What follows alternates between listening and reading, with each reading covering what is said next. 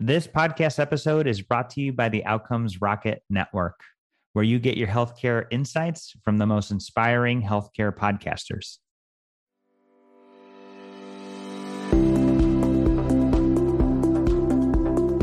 Welcome to Clinical Research Confidential. On this show, we highlight and demystify the inner workings of this greatly misunderstood activity called clinical research. Now, why is clinical research important? Well, it's the basis for nearly every modern remedy for sickness and a growing method to build trust and solutions meant to optimize health. But it's not for the faint of heart. And so on this show, you'll hear what it really takes to succeed in the clinical research game. I'm your host, Joseph Kim, and I've spent over 23 years in the clinical research industry, now serving as the Chief Strategy Officer for ProofPilot. Get ready for some adventures as we look into the underbelly of clinical research. Hi, everyone. Today I am here with the amazing Jennifer Byrne, who is the CEO of Javara, what we call an IRO. I'll let her explain. But Jennifer, you've come to this research industry with a long history. But what I love maybe most about you, well, there's many things I love about you, but what I, I really love about you is that you're not just some like executive that saw things from an ivory tower. Uh, you got your hands really dirty in the very beginning as a study coordinator. So you've really seen it at literally all levels of execution, management, and strategic vision. Welcome to the show. I'm so glad you're here. Thanks, Joe. This is I've been looking forward to this and I'm just so excited to have this conversation today because we're going to be talking about hard things, right? Hard things, yes. Not, not the beautiful things, the hard things. yes. Taking right. our way to beautiful things. I hope one day, yes. so let's start at the beginning. Like give us a, like a quick history of your your journey in clinical research starting from those days as a young study coordinator. Yeah. Um, so it has been a long journey, but I'm going to tell you, it's been a it's been a wonderful and rewarding journey. As you mentioned before, you know, I fell into research uh, literally right out of college as a research coordinator, which I can tell you on on day one, I, somehow or another, I heard you're going to be working with pharmaceutical companies. It's relationship based something with patients. And somehow my interpretation of that was that I was going to be a pharmaceutical sales rep. so you can imagine on day one when I was handed a protocol and basically told, you know, to kind of figure this out. So, you know, over all of these years, which has spanned decades, I think that, you know, not only have I had an opportunity to kind of grow and evolve in my role and contribution, I think what I have had, almost maybe even a little bit as a superpower for today, is that I think it's been over so much time that I've been able to see trends, not only on the industry and life science, but simultaneous because where I've, I've always sat really at the patient and at the provider physician, which is in the healthcare realm. And so, you know, even having the opportunity over all of these decades to see simultaneous change in healthcare and delivery of healthcare, public health. How mm-hmm. I think about clinical research really is more a component of public health than that of life sciences. Yeah, interesting. And all the changes, you know, that we've seen in the industry and evolution over the years. Yeah, so we'll definitely talk about that tension there when it's happened, and sometimes when it's aligned, and and there are some sweet spots there, which I think part of what this Craco uh, vision is all about. We'll talk about that also. Uh, really leans into. But before we go there, let's let's talk about what teach the audience what an IRO is. Yeah, so the IRO is the Integrated Research Organization. And the integration piece of this means that we are really partnering, building, and I want to really emphasize building trusted, long term relationships with healthcare organizations. Mm-hmm. So, the integrated piece of this is that we are integrating a services, a highly technology enabled services delivery model with healthcare systems. Right. The North Star uh, partnership model on that is that both sides are making a commitment that in this journey together, we will be moving towards, you know, again, that North Star of clinical research being on the menu of options for all patients across the entire organization. So you're taking what has been oftentimes a departmental approach. Mm-hmm. Or a, a one system approach again to that enterprise. So tell me about the mistrust there. Is it, is it still there between physicians and researchers? I think that some mistrust um, still remains, but I'm going to say it's probably more a remnant of a narrative in terms of what research in the past has been. It's amazing how many times we get in front of a group of doctors and their per- perception of research is based on a very limited exchange that they had whether it was a patient of theirs who might have participated in somebody else's trial. Whether it was research it was as it was conducted within another academic medical system when they were in training. So you know there's just a lot of legacy. And um, you know i think we at least i'm going to say for myself when i'm interacting with physicians and new healthcare systems and even some of our established yeah, I think it is. You, you have to be really intentional about the current state. And, you know, I think that the industries, I'm going to say, much more genuine commitment to patient centricity has been really, really helpful. Mm-hmm. Because that's the opportunity to level set, because now we're actually creating much more of an even playing field about research really being centered on not the pharmaceutical company or not the data or not the commercialization but but really centered on and not patients of the future but patients for today. Yeah let's dig into that because this is where it gets probably very difficult because in the pursuit of being patient centric you know research really isn't designed to take care of the patient. It's designed to see if this drug works and is safe now, there's always probably misalignment between the pursuit of science and the care of the patient. Like, so do you often see things commonly get get misaligned in those two pursuits? Well, see, Joe, this is where I'm going to kind of challenge you. I think I think this is where I think this is where we have the opportunity to change the narrative. Why can we not expect that research can be an and versus an or? So fundamentally, I believe that pharmaceutical companies should absolutely expect the people who they are working with to carry out research on their own. They should absolutely expect that those people have a, a, responsibility and as an ambassador again to public health to be positioning research research delivery with the expectation that phenomenal standard of care will happen as part of that process. Yeah. Yes. All right. So now now I'm on my heels a little bit here. So you're right. We should definitely think uh, it think to change the narrative, but isn't it still true and I'm leading you here. Isn't it still true that sponsors are not trying to care for that patient? And so there are missing things there are things that are missing in protocol A that, you know, you might have to fight for on behalf of the patient. Do you have any examples of those? Am I right or am I just still like clinging to the past? Well, I think that, you know, unfortunately, sponsors and protocols are, you know, uh, almost a boilerplate.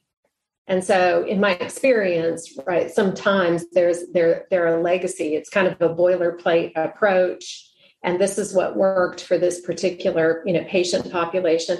I mean it's amazing when the average you know protocol now has what 70 80 protocol inclusion exclusion. Yeah. i mean tweaking one inclusion or exclusion point can fundamentally completely shift the makeup and you know the phenotype of that particular patient population. Yeah so I think that the risk is is that when sponsors are developing programs and protocols and when they're going on autopilot and they are making assumptions based on what happened in in you know previous project without doing um, some pressure testing mm-hmm. you know on that taking it back to the field but i have to say you know, especially over the past few years, I do see where companies are putting, you know, focused programs and groups together where they are seeking that type of input.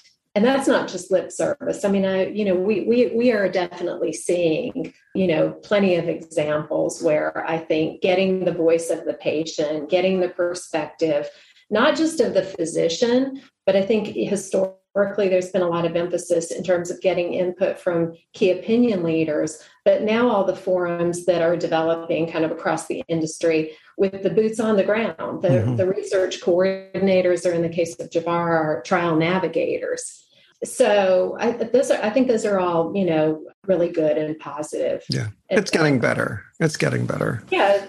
But what about protocol complexity? Because if you compare a protocol from when you first started, they probably look quite different now. Like there's so many more procedures, the, the algorithms built into the protocol, right? If A and B equals five, then do C, but don't do C unless A and B equals five, right? The, that sort of stuff. Are you are you finding the complexity challenging, particularly because you're an IRO embedded within a healthcare system? Yeah, well, I mean, that is an added layer, but just kind of across the board, just to share some data points with you. I'm going to say probably 10 years ago. And if you just normalized and you look whether you were looking at less complicated vaccine trials to very, very complicated patient populations, Alzheimer's, you know, for example, other other end of the spectrum. I'm going to say, in my experience and through you know organizations that I've been involved with, from a coordinator standpoint and an investigator standpoint, you know, probably 10 years ago, on average, that complexity issue really meant that we, on average, could, let's just say, manage probably more like three and a half to four patient encounters per day. Hmm. Within my organization, and we're still a, a you know relatively nascent organization, still fine tuning technology enablement, best practices. That number is probably more like one to one and a half. Wow! Wow! Per day. Oh so it's a real, it's a it's a phenomenon, and it's not just the complexity of protocol and the data points that are, are being included. But it is it is the challenge around a lot of different numbers. So the number of technologies right now that are that are being used. And i think and, and i think this is actually a good development. I think that you know when you start talking about even the systems in terms of how we are tracking clinical trial progress even beyond the protocol but in terms of just tracking clinical trial management systems and all the E, you know, e consent, e reg, you know, when you kind of start to pile all of that in, you know, we, I do believe that we are at a moment in time where we are at crossroads where there's just almost this gridlock. Imagine you're in, in the big city and it just so happens, you know, yeah, that all yeah. the forces are coming together and you're at gridlock but I'm really optimistic that I think we're at that moment. And now these solutions, we are really starting to think about, I think, some of this complexity and how do we pivot that? And maybe this is where the IRO perspective and what we're seeing comes into play because I think now some of these solutions are okay, rather than putting another solution or putting in a, another technology, how do we think about simplifying and how do we start moving clinical research into standard of care or into general workflow? Hmm. Yeah, I mean, the technologies aside, well, let's focus on the technologies for a moment because some of these are just, they're just, it is what it is, but you have to juggle and manage all these different portals you have to go into. And even that alone seems to be pretty, pretty difficult. And, but now you're raising the bar and saying, like, well, how do we then also weave it into healthcare itself, particularly if you're part of that health system? Where, where do you see some of the early wins of doing that? Like you can't get all of it in there, but like what about screening or maybe patient data return or physical exams? Like do you see like a, a good early touch point to begin to weave healthcare and research together? Well, I mean, I think it begins with, first of all, how our electronic health records being leveraged. And electronic health records are not the end all be all, uh, for sure. So the complexity in terms of the data encoding and ICD-9 and ICD-10 and, and all those things, I, I, think that you know solutions along the lines of protocol inclusion exclusion matching against an electronic health record, mm-hmm. those those are really important advancements. You know, how are we not looking to find additional outside data points and resources apart from the health system, but how are we building more meaningful engagement with healthcare systems, right, that have not just electronic health record, but other data sets? And keeping that in a more of a closed loop. You used the word a little earlier in one of your questions around trusted. And Joe, I, I just can't underscore the importance of it's not just finding that right patient and how we get to finding that patient through technology. But then the pull through on that is, you know, I think again, keeping that patient within their circle, their care circle. So it's not just sharing the data with the patient, it's making sure that what's happening with the patient in the clinical trial is easily available to the entire kind of care community around that patient mm. and i think the shift is is that while and i get it from a bioethicist standpoint like okay we can't really talk about them as patients we've got to talk about them those clinical trial participants yeah. as subjects well the reality is is that the be- best contributor in terms of a data set is an individual that we have a holistic view in terms of what has happened to that individual and to mm-hmm. that patient. Yeah, I see what you're saying. So it's it's it's with all the talk of patient centricity, it's not just like throwing it all on the patient. It's making sure other professionals and the care team and whoever else needs to know is also part of that team. So it's I think we like to use the word patient centricity, but what I'm hearing is more just like treat them as part of the team and not just as like a subject where you're just pulling data out of them. Yeah. And if we can do that with technology responsibly in two ways, not just pulling health data into the research, but responsibly giving sharing that back in the right moment with the care team, you, you know, there's you, you can be more patient centric by not just like piling it on the patient, but connecting it with the larger care team for sure. Yeah. How about let's go back to this whole concept of clinical research as a care option. So for those who don't know this acronym, it's it's CRACO. And I'd like to I'd like to credit you as the innovator of this whole concept because it didn't exist until you started talking and showing some of your early use cases and really interesting positive outcomes with like Wilmington Health and other health systems that you were doing this in the early days with give give the audience a sense of really the beginning of Craco, what it's intending to do, and what it looks like in practice.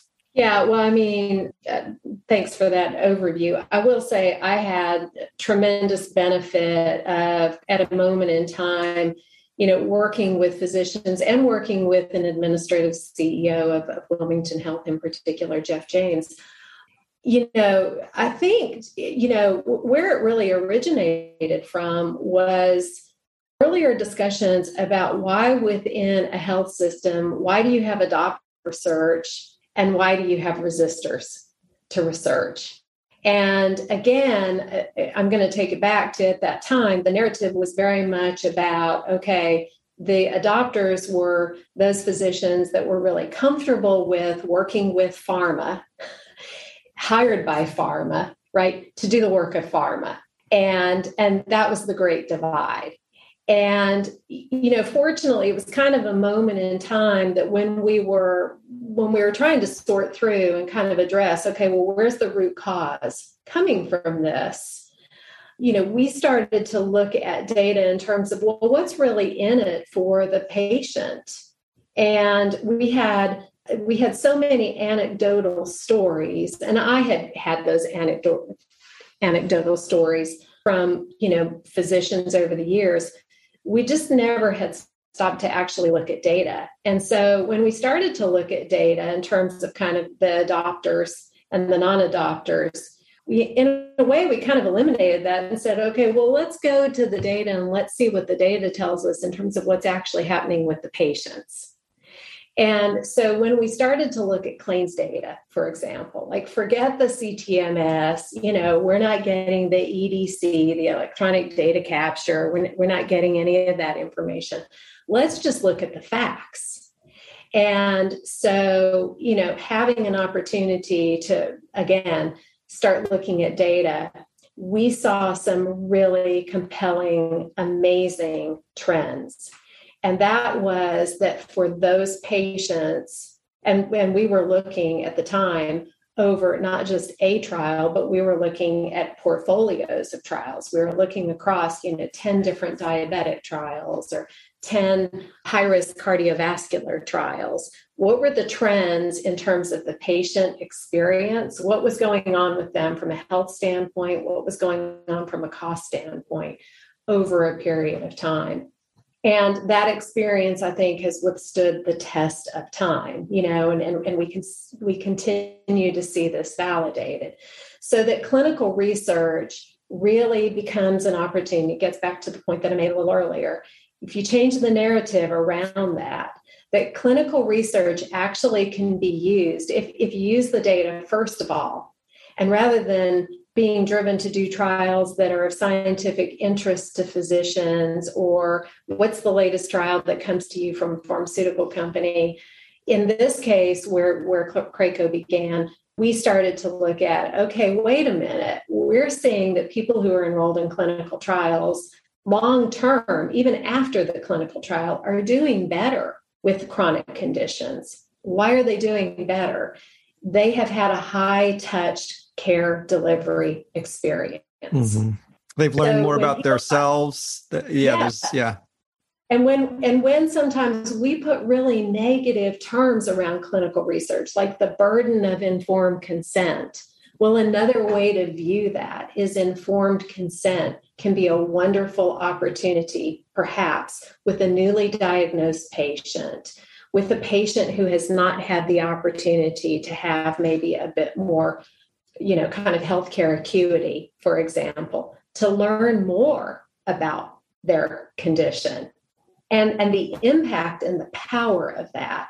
And so it's is it really the burden of consent or is it an opportunity for having a more highly engaged healthcare consumer? It's not the burden of you know serial repetitive concomitant medication checks it's that opportunity if you're you have a positive reinforcer in terms of the importance of being compliant. Mm. and those are behaviors that that last far beyond a clinical trial. And so you know from some of this data we saw like material differences in terms of readmission rates with clinical trial participants. And not just at wilmington health and this has been this has been you know studied in in other centers as well so yeah, you know, I think it is, you know, the way we're thinking about this today from an IRO standpoint and with our healthcare partners, the starting point to this is that look, we are going to partner together. We're going to build a trusted partnership. There are a lot of aspects to this. There's a legal component to it. What's the technology? What's the compensation? You know, piece to this uh, standard operating procedures, building the team, all of these things.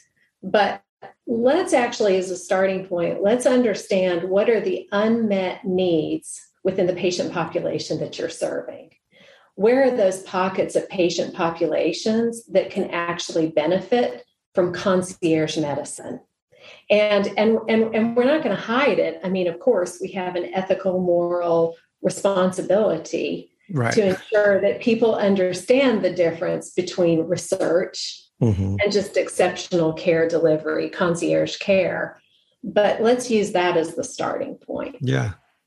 I mean, you know, leave it to you to create some jujitsu out of this and turn something that just is universally accepted as terrible, like the informed consent or being poked with a needle each time, as a way to educate and be dialed into your healthcare and just learn more about yourself. And I, you know, I never really thought about it that way either.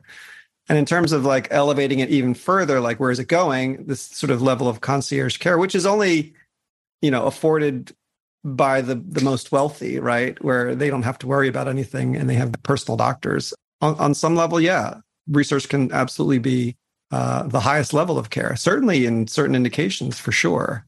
We regularly poll our patients about experience. And, you know, most recently, we're, we're generating data on an ongoing basis. We're reporting it out on a quarterly basis. But on that question, so there's standard questions that we're asking every clinical trial, uh, you know, participant within our within our shared programs with our healthcare partners. And on the question about uh, do you feel more engaged with your overall health and well being? There is that question that is asked. We have had quarters where that number has been 100%. The lowest number that we have had wow. to date has been 95%. You know, if I didn't know you, I'd say you were lying. That's that's really that's amazing. I believe it. Wow. And that's all because just the, the the amount of effort that the doctor can now give to the patient in pursuit of research there's just so much more interaction that's that's more than the 10 minute you know how are you feeling? Let me fill out my chart you know take two and call me in the morning. There's just so much so many more touch points. Is that what you attribute it to yeah, absolutely. So, but Joe, can I can I pivot because I, I, know that this was about you know kind of the hard things about research. Yeah. So, can I bring forth one? Yes, uh, please. From, from an industry standpoint, so here's here's what's difficult because what we're doing fundamentally, what what we are doing is we are leveraging you know clinical research as a tool in the toolbox from a health system standpoint to address unmet needs. I mean, we, we, we are doing that. And we have to overcome some of these barriers, these historical barriers, those negative, you know, narratives. Research is too hard. It's, you know, it's a burden to patients. So we're, we're having to overcome all of that. Reliability and transparency become a huge issue for us to be managing at the ground level. So it, it happens all the time that there fundamentally is going to be a change in terms of the project plan, start times, enrollment going on hold. And I understand we're, we're in research, and there are at times it's, it's obviously very appropriate that in the blink of an eye, some change needs to happen. But more often than not, I think that there are administrative mm. issues that can come into play or, you know, supply chain issues or workforce limitations. And for sites to not have a heads up, sites need to know if there is going to be a delay in a program when, when we have brought forth a clinical research opportunity like that transparency is mm-hmm. really, really important because we're at the ground level with patients, and physicians sometimes have been putting on hold some type of treatment transition for a patient in anticipation of that patient participating in a clinical trial. You know, people have rearranged their schedules. We've already been looking out ahead. And so sudden shifts can heighten the mystery, quote unquote, mystery around research. Yeah. And that would be my ask. That would be my ask that in terms of kind of that patient centricity piece of it, that there's more transparency, right? When there are going to be delays and when a timeline shifts. And to get notified when we believe that we have drug supply available on Monday.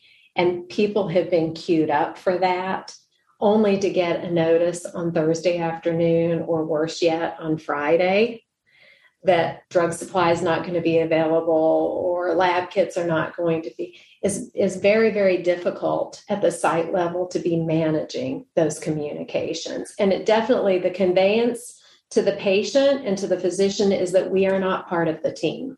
We're outside of the team.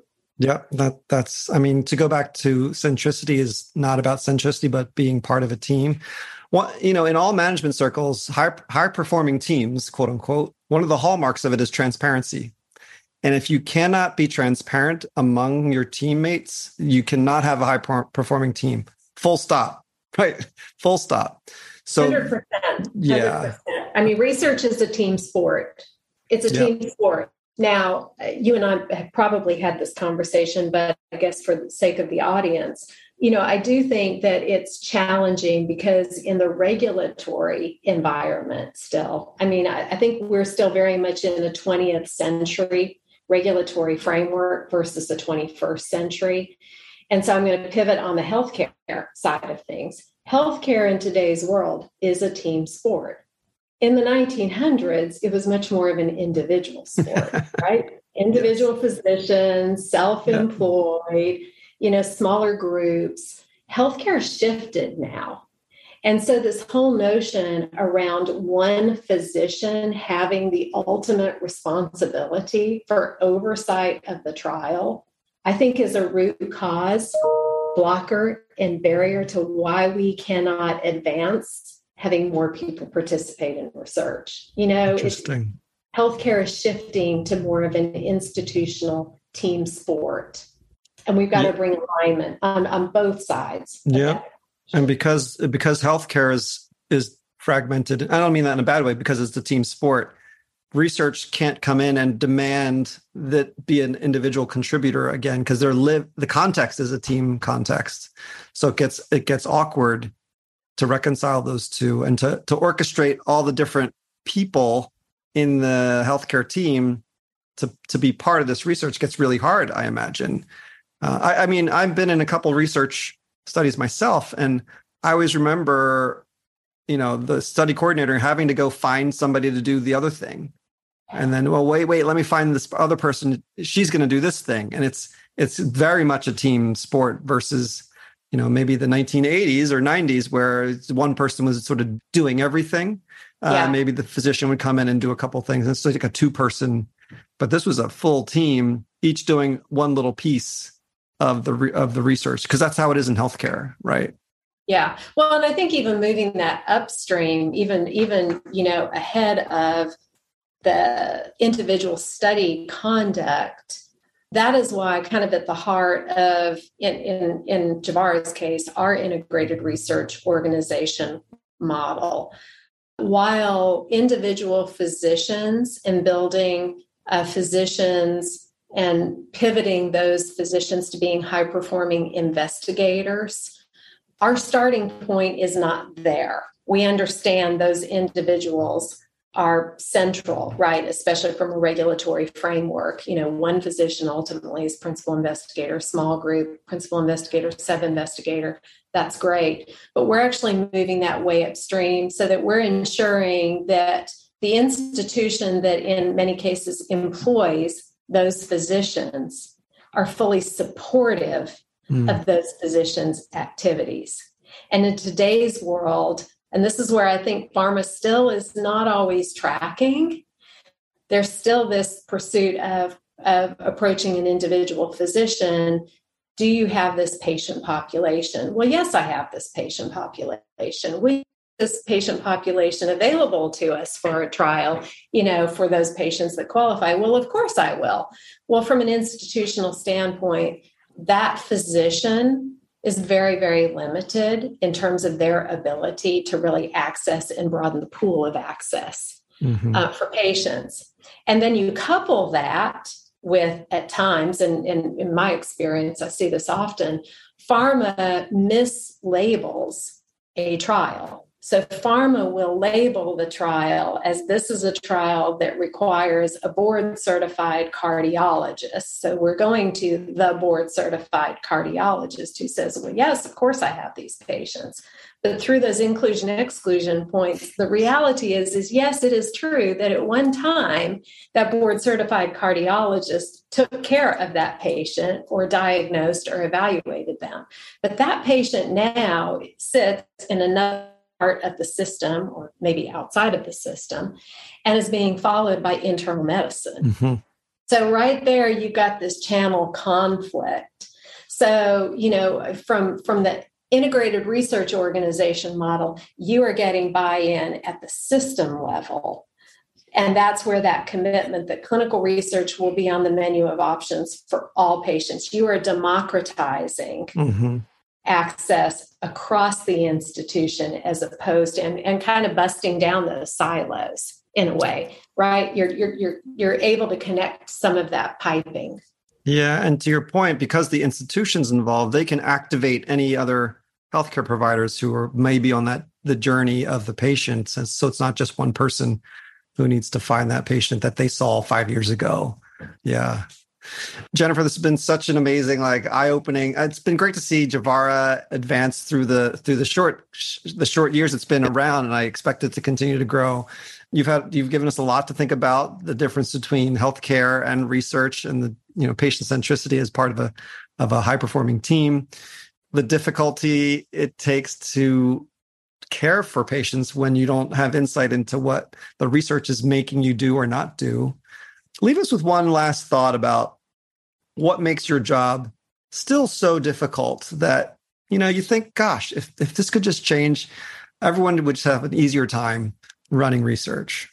I think one challenge right now is for a lot of the the issues that we've discussed complexity at a protocol level complexity at a system level, the skill set of the research team is changing and is evolving. Mm. So, you know, on, on one hand, especially in the intersection of research with care and care with research, the phenotype of those individuals is very special and very unique. So I think that, you know, I, I'm I, a call to action I think is is widespread. I think that health systems, I think that pharma, I think really, you know, on, on all sides, we need to be elevating the awareness of the changing skill set of our workforce. Hmm. While also keeping in mind that they're always caring for patients in some way. We're looking for unicorns, it sounds like. But I think that there are, I mean, one of the, you know, I think really most rewarding aspects of, of what we are doing and what we're in the midst of right now is you know we historically we've we've called we've called this sector of the workforce research coordinators we very deliberately have a different name for our the mainstay what i always refer to as the heartbeat of Javara. And those are clinical trial navigators. And I think that navigation piece of it does start to convey that responsibility that we have to ensure that individuals who are participating in research that that experience conveys in a real 360 degree way. So being fundamentally as concerned about not only bringing a person into a trial but that what that means for that individual coming out of the trial mm. and the responsibility that we have to the individual to the healthcare system to their team in ensuring that we are not eroding trust in that process I, I, well working for ProofPilot as an employee i love the navigator term because it buys into that aviation metaphor but yeah i think it's much more than coordination and navigation just elevates that journey beyond just the protocol itself. I love it. So Jennifer, as you've seen Craco grow, uh, this movement, and uh, you know, companies like yours, Javara, for those doctors who were not like open to research before, like how is that landing on them now that an institution is going to be like, you know, forcing research on them? Does that turn them off? Well, you know, I'm I'm very proud to say the healthcare partners that we have, I think, very much take an approach of respect and great deference to physicians. I mean, they see physicians as, you know, absolutely core and a precious asset and a precious relationship. Uh, which is maybe not 100% of the case, but we've been very fortunate. I think that, you know, physicians are not commodities within healthcare organizations. And it's interesting, early on in our journey, I think that our earlier adopter healthcare partners very much were drawn to the value proposition of clinical research, to all the things we've talked about, you know, the opportunity for addressing unmet needs for patients. An unintended consequence, I think that we have seen emerge and continues to grow is that these healthcare partners now, when they see, for example, through data, through data, but also even just anecdotal commentary that's coming back, that patients love participating in clinical research. Well, when patients love their experience, their healthcare experience, Superman is is the physician. Yeah. Right? It's yeah. it's the physician and it's the care team around the physician. Yeah. So it's interesting now because I think that again within our healthcare partners, they are now actively using this robust trusted clinical research program that they have as a way of attracting. They see it as a as a way to differentiate within their markets or against their competitors if all other things are kind of equal.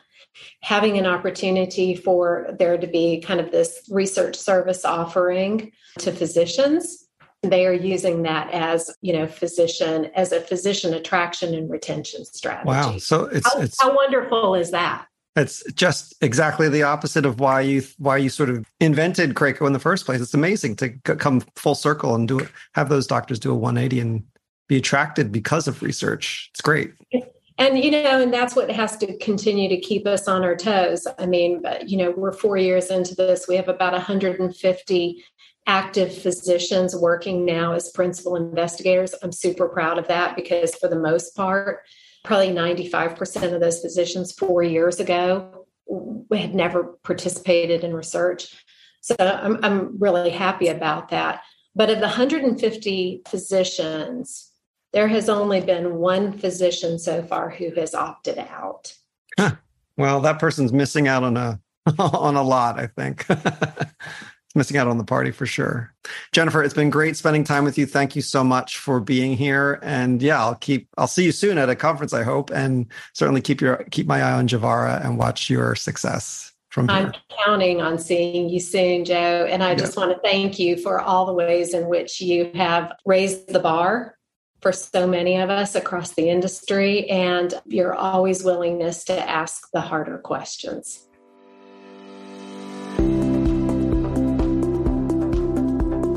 Thank you for tuning in to Research Confidential. We hope you enjoyed today's episode. For more information about us, show notes, transcripts, and resources, please visit proofpilot.com. If you'd like to debunk a clinical research myth, share some war stories, or maybe just show our audience what kind of heroics it takes to pull off gold standard research, send us your thoughts, episode ideas, and more to help at proofpilot.com. This show was presented by ProofPilot and is powered by Outcomes Rocket.